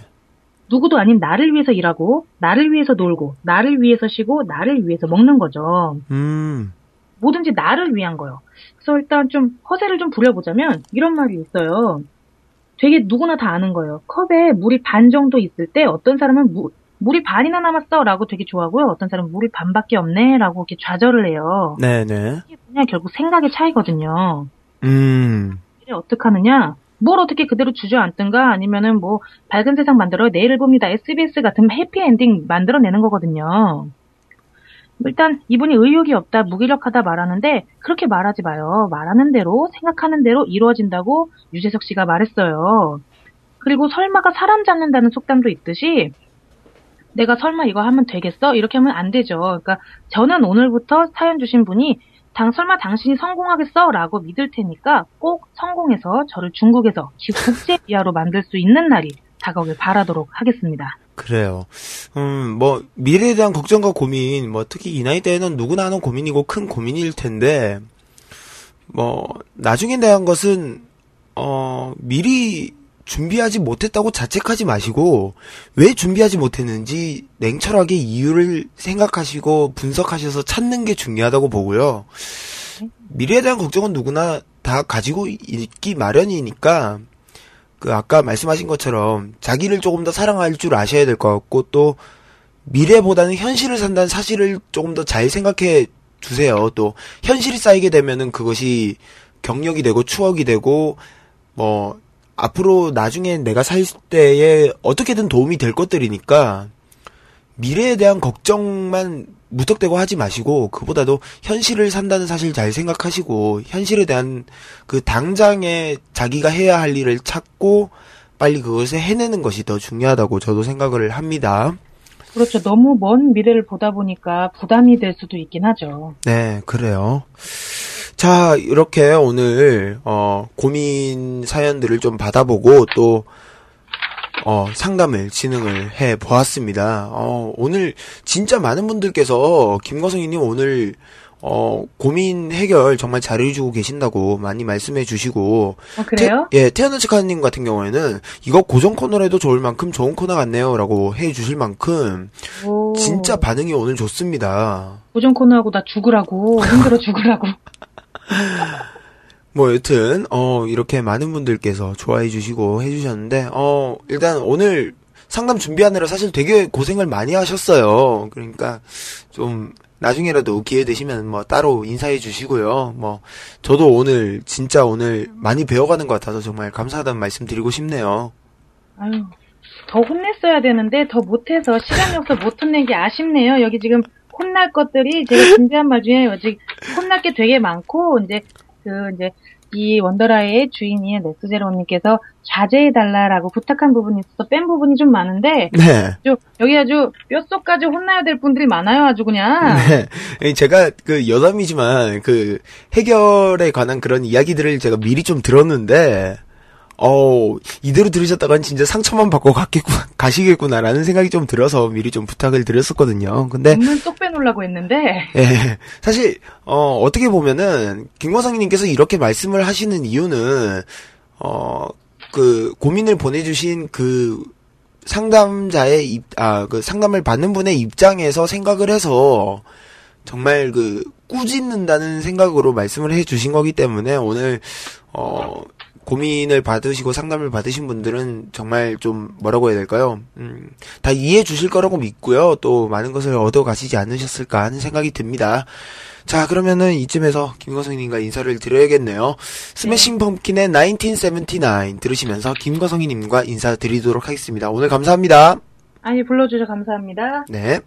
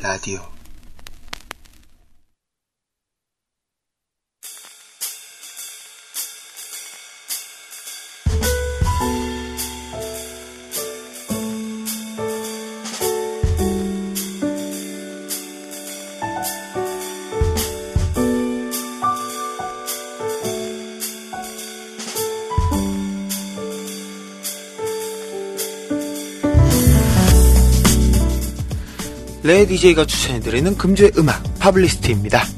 어, 오늘 인스턴트 상담소 반응 정말 괜찮네요. 네. 많은 분들께서 좋아해주고 계십니다.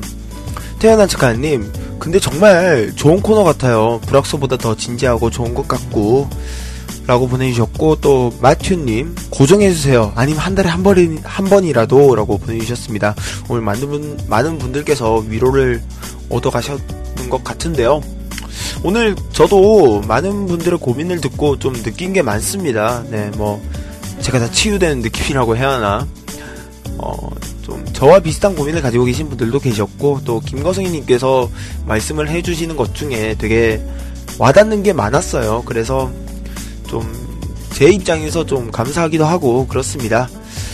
어, 오늘 퍼블리스트는요, 음, 고민을 가진, 가지고 계신, 어, 모든 분들께 바치는 노래로 골라봤습니다.